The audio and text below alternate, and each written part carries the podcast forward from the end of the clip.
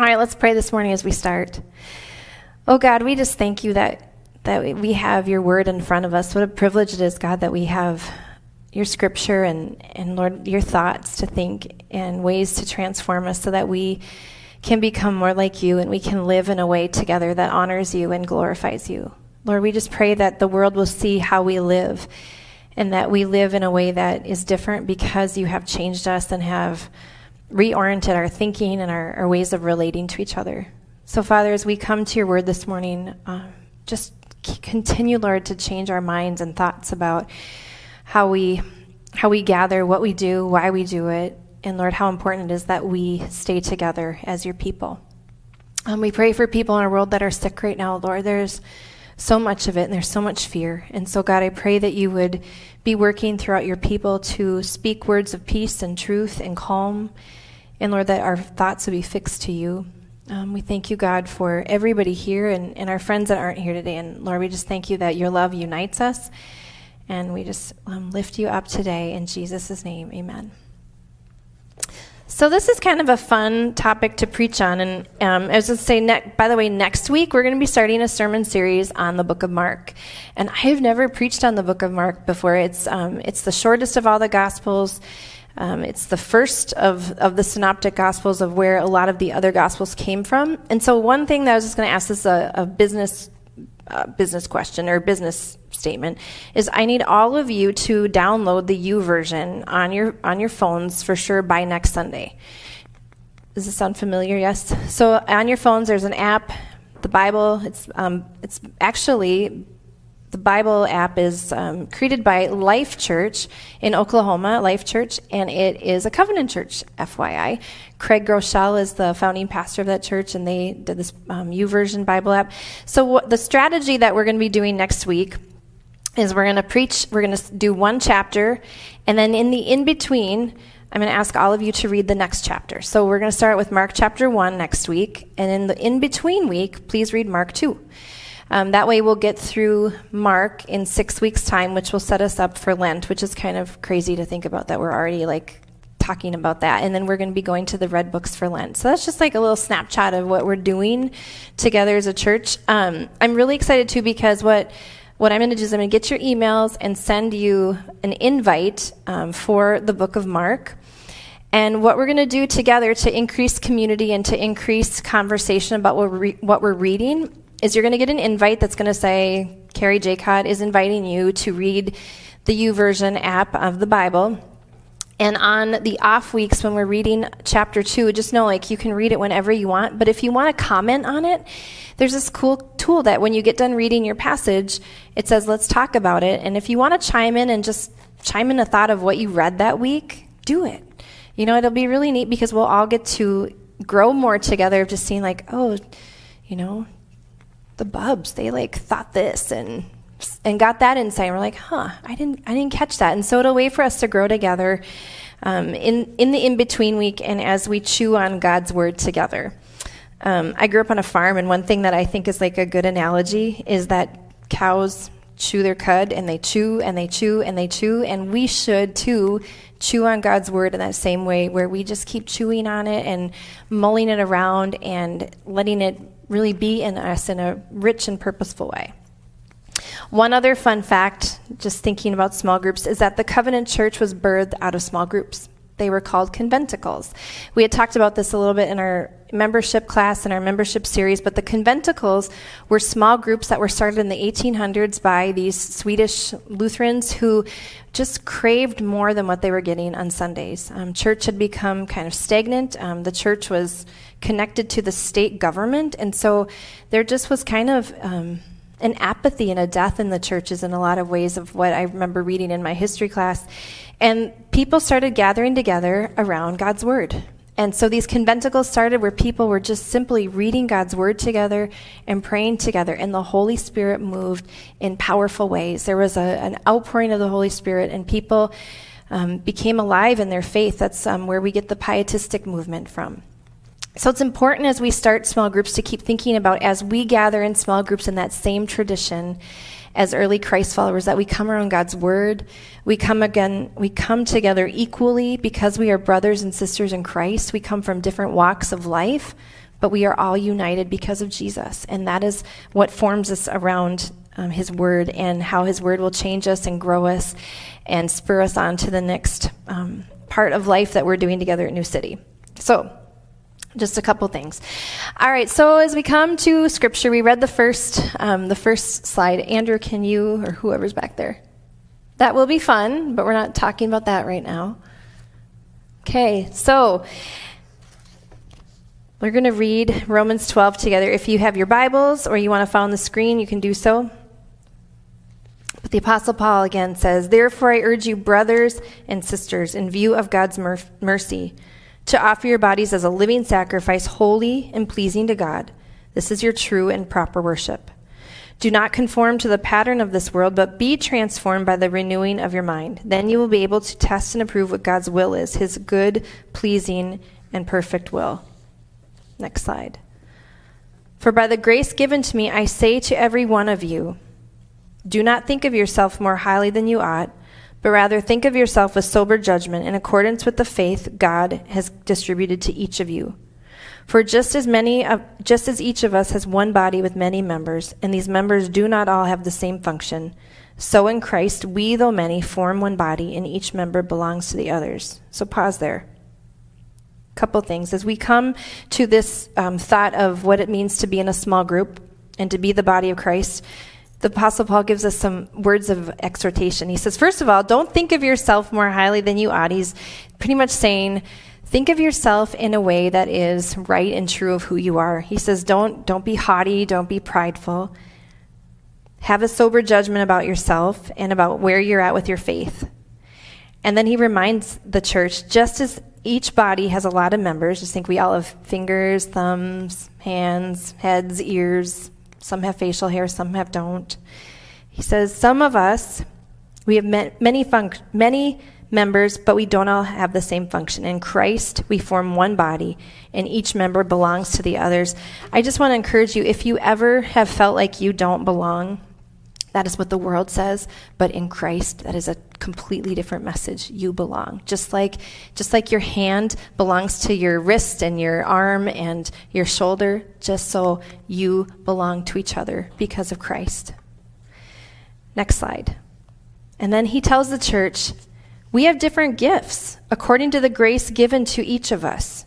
And then he names some of these gifts. If your gift is prophesying, then prophesy. Prophes- prophesying is not like telling the future. It's it's it's telling the truth. It's speaking God's truth in a prophetic way. And sometimes that did say the future. It, it, did it did embody a person being given a word of knowledge about the future, but it's really speaking God's truth. Verse 7, if it's serving, then serve. If it's teaching, then teach. If it's to encourage, then give encouragement. If it's giving, then give generously. If it's to lead, then do it diligently. If it's to show mercy, do it cheerfully. I was going to read to you what the message says. I just love how, you, how Eugene Peterson um, puts this. He says, In this way, we are like the various parts of a human body. Each part gets its meaning from the body as a whole, not the other way around. The body we're talking about is Christ's body of chosen people. Each of us finds our meaning and function as part of his body. But then he, he kind of goes crass. He says, But as a chopped off finger or a cut off toe, it's a sorry, this cracked me up. But as a chopped off finger or a cut off toe, we wouldn't amount to much, would we? So, since we find ourselves fashioned into all these excellently formed and marvelously functioning parts in Christ's body, let's just go ahead and be what we were made to be, without enviously or pridefully comparing ourselves with each other or trying to be something we aren't. And then he says, if you preach, just preach God's message, nothing else. If you help, just help. Don't take over. If you teach, stick to your teaching. If you give encouraging guidance, be careful that you don't get bossy. That's my problem.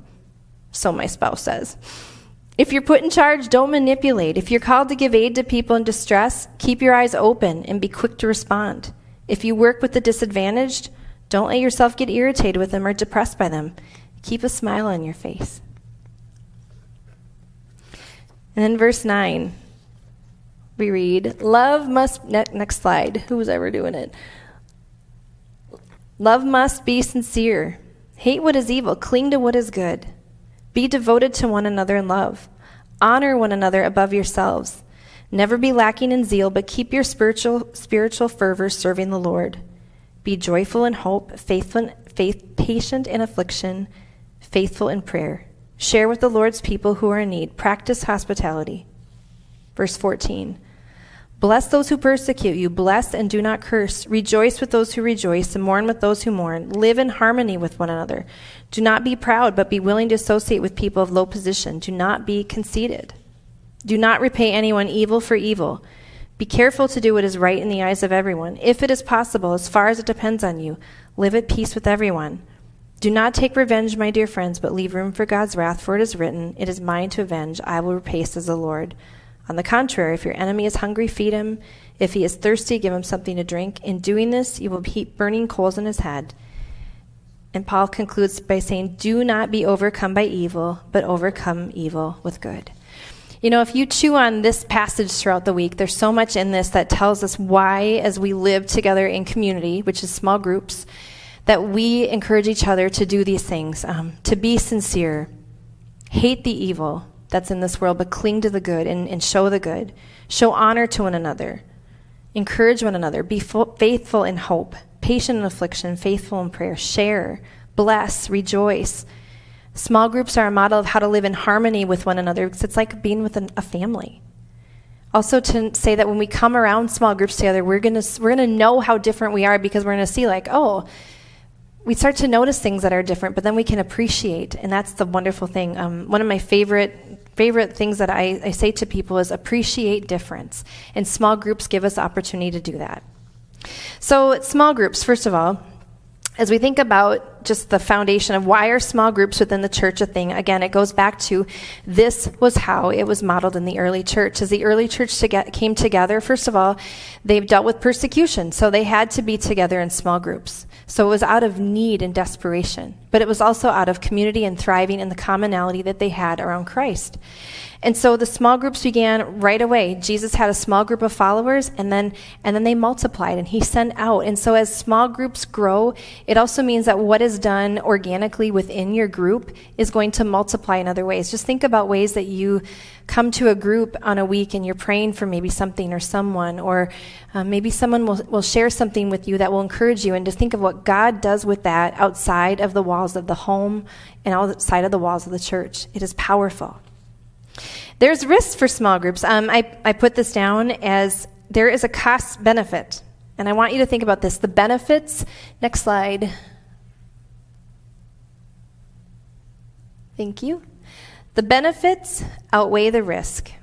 I know a lot of people, the minute that you start talking about this, I've worked in churches a long time, that you can see people and you see the arms come up like, I'm not joining a group.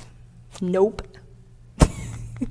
there's a there's a game that I've been, I've been playing on sometimes with my clients, and it's called Exploding Kittens. And there's a nope card, and if you don't want to do the action that you get, you play your nope card. Nope, and it means you don't do it. A lot of people say nope to groups.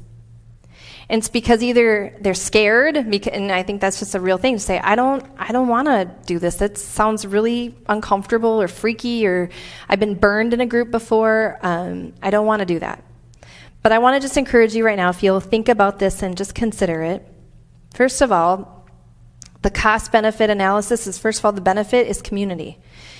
God tells us not to do life alone, and we have to do that in a community. I, you know, it's really easy to show up on Sunday, check off your church box, and be like, yep, did that, I'm good. But how many of you have really taken time to get to know each other and learn about each other's story? I was going to say last week, we had the best time learning about Joe at our at our table, and that's why soul food is is really kind of a small group experience too, because you gather around food and tables. Learned about Sandy; it was beautiful. It was so much fun. We learned about Joe's exercise routine. If you want, if you want to be encouraged, go talk to Joe. I felt encouraged this week. As pastors, we also say that small groups are the best place for pastoral care. It means that you find out that there is a need in your group and you start caring for one another. And, and that really is, I'm not saying that to say like us pastors, we need, we need to like, you know, start not doing our jobs because we're delegating all of those things, but it means we have to care for each other. And so the minute you find out that there's a need, you're like, boom, I can help my brother or sister, or I know that there's something going on, or I can be praying for them, or hold them accountable to something. Small groups promote growth. The model of the church is always grown through small groups. It also promotes friendships. You know, I on my other job during the week, I am always astounded every day when I found out how many people do not have a single friend. And I'm not joking you. It breaks my heart. And I think about how lonely and isolating our world is right now, and especially now. And so friendships grow. Sometimes the best friendships come out of small groups. They're also a place of stability and accountability. When you have a small group that you know is like an anchor for you, and you know too that I'm going to show up and I know those people are going to show up in my life and be stable people, I also know I will be accountable to somebody. And it's really important to say that because a lot of us don't want to be accountable because we don't want to let people in and see our stuff. And I will tell you, being in a small group is a vulnerable thing because you are saying, at some point or another, my stuff is going to show. At some point or another, my hair is going to hang down and people are going to see the real me, and it is very vulnerable. And so that is a risk. Hey, oh, it's a big risk, but it's willing. It's, I hope that you're willing to take it. So here's some theology for small groups. Next slide. First of all, um, small groups model the triune nature of God. God created mankind in his image. Next slide, please which is inherently relational. Isolationism goes against God's nature, and God wants us to be in community. Small groups give us a chance to experience the one another's of Scripture. Next slide. First of all, and second of all, it's the church is the family of God. The image of family is the primary metaphor for life in the New Testament church. That's why they called themselves brother and sister. It's totally countercultural to this world. God forged the church, his new family, and houses to reflect a close knit, one another relationship where hospitality in the extended family was the priority.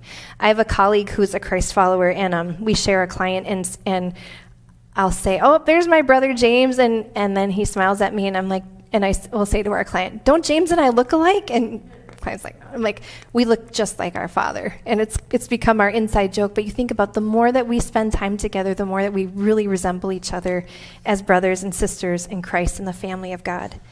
It's important to think about that this was made a priority in the early church. Third, Christ's emphasis on the home. Jesus ministered in, in, homes at least 19 times in the New Testament. It's so, if you start paying attention to scripture where Jesus did his ministry and where he was, it was in unexpected places, but he was in people's homes.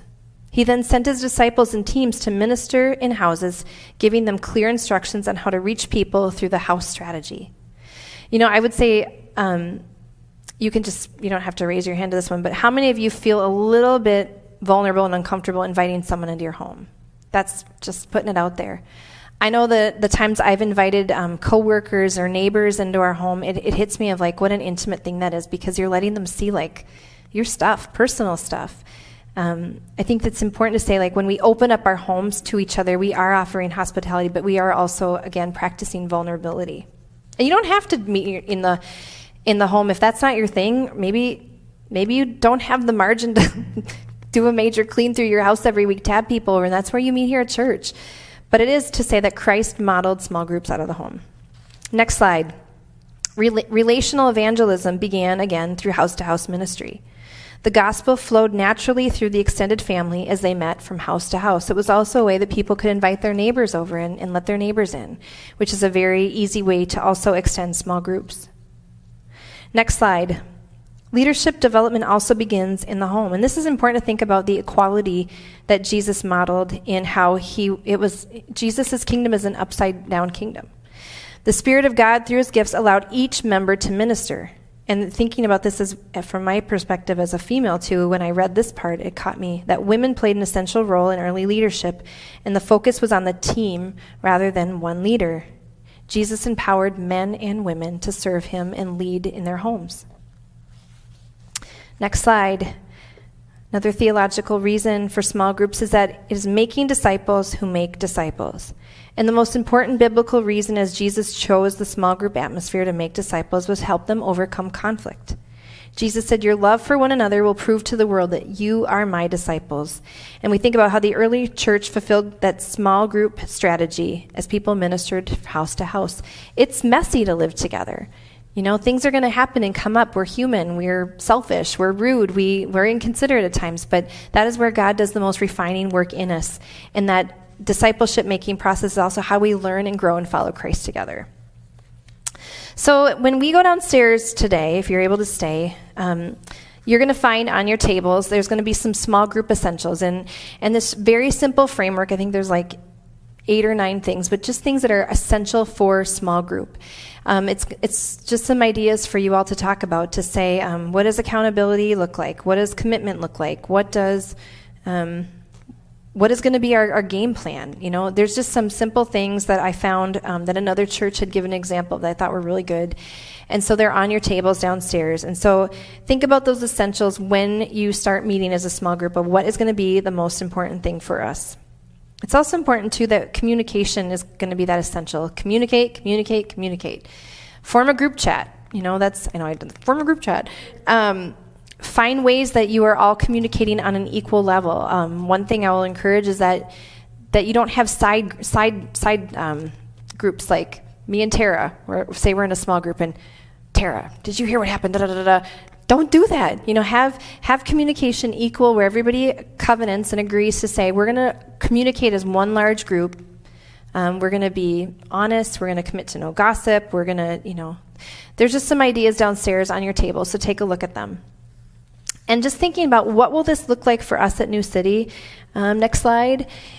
First of all, it's gonna it's gonna mean that as we are in a new season of ministry, that we are gonna make a commitment to small groups as a church. Um, our church staff has has committed to that. We commit to be together and invest in one another, not just show up on Sundays, but we are also going to start doing life together. And maybe that's once a month. I don't want you to be freaked out thinking, oh my gosh, all this time and I have a, but what if you say once a month we're going to covenant that we're going to show up and we're going to spend time, eat a meal, learn about each other, go around God's word together, do this Bible study together, whatever you do, but you're going to commit to doing it. It's going to take some courage, especially for those of you that might have been hurt from a small group. Um, as a pastor, I know too many like nightmare stories of people that have been wounded by another Christ follower, and I'm so sorry if that's been your story. But it is going to take courage to say, I'm going to try again. I'm going to give this another shot. I'm going to let myself be known. It's going to be an encouragement. I can tell you that um, when I was on staff at Linwood, first of all, I want to show you guys at some point if I can get my hands on the video. We, our staff made it a how to do groups video, and we had so much fun with it because we showed like everything you shouldn't do in a group, like don't overtalk, don't be really late, don't gossip. You know, we, we did all the don'ts, but we had fun with it. But I just saw as we anchored into small groups and launching small groups how much encouragement uh, was, was the product of small groups. So I know that this will be an encouragement for all of you. And it is something countercultural. I will say that the more that um, that I see things in the world, it means that we isolate we don't let ourselves be known. We don't take time. We're really busy. But it means that if we commit to being in a group together, we are going to be countercultural and we are going to be going against the flow. But I think that's what the Apostle Paul was, was getting at when he, again, encouraged the people from, um, from Rome. And I'll read to you if you want to like find on your Bible app if you've got it the message. But in the message part of Romans 12, he says, "So here's what I want you to do: God helping you. Take your everyday, ordinary life, your sleeping, eating, going to work, and walking around life, and place it before God as an offering. Embracing what God does for you is the best thing you can do for Him. Don't become so well adjusted to your culture that you fit into it without even thinking. Instead, fix your attention on God. You'll be changed from the inside out. Readily recognize what He wants from you and quickly respond to it. Unlike culture around you, always dragging you down to its level of immaturity, God brings the best out of you, develops well formed maturity in you. And that is my true and sincere hope for us at New City as we lean into being together even more and growing together even more. Um, so I'm just going to ask you first all, pray about this this week. You know, we'll come downstairs, we'll figure out, you know, what you want to do. Um, we're going to do some fun get to know you stuff downstairs as we sit around table that Joe and Sandy have provided a meal for us today. And um, just be open, be willing, pray about it. If you're if you're married, talk to your spouse about it. Um, if you're single, pray about it and see what God says to you. But just be willing to pray about that this week and consider this next season of life together. Um, so let's pray together and um, consider what God has for us. Lord, thank you so much for your word. Thank you, God, for the encouragement that we have to follow you together, that we're not alone in our in our faith, that we have each other. Lord, I pray for my friends here and for friends that maybe aren't able to be here today, but um, Lord, that they're praying about this, or maybe, God, this is bringing up something from their past that's uncomfortable and, and maybe wounding. Lord, would you continue to, to heal us when we have been hurt by another and to know that that God, you are the one who creates and renews and restores. And I just pray, God, that you would be doing that through small groups and community at New City. Thank you, Father, for this day. Thank you for the meal that we'll get to have together. And thank you that we've gotten to sing and pray and just sit and be in your presence together. We love and praise you. In Jesus' name, amen.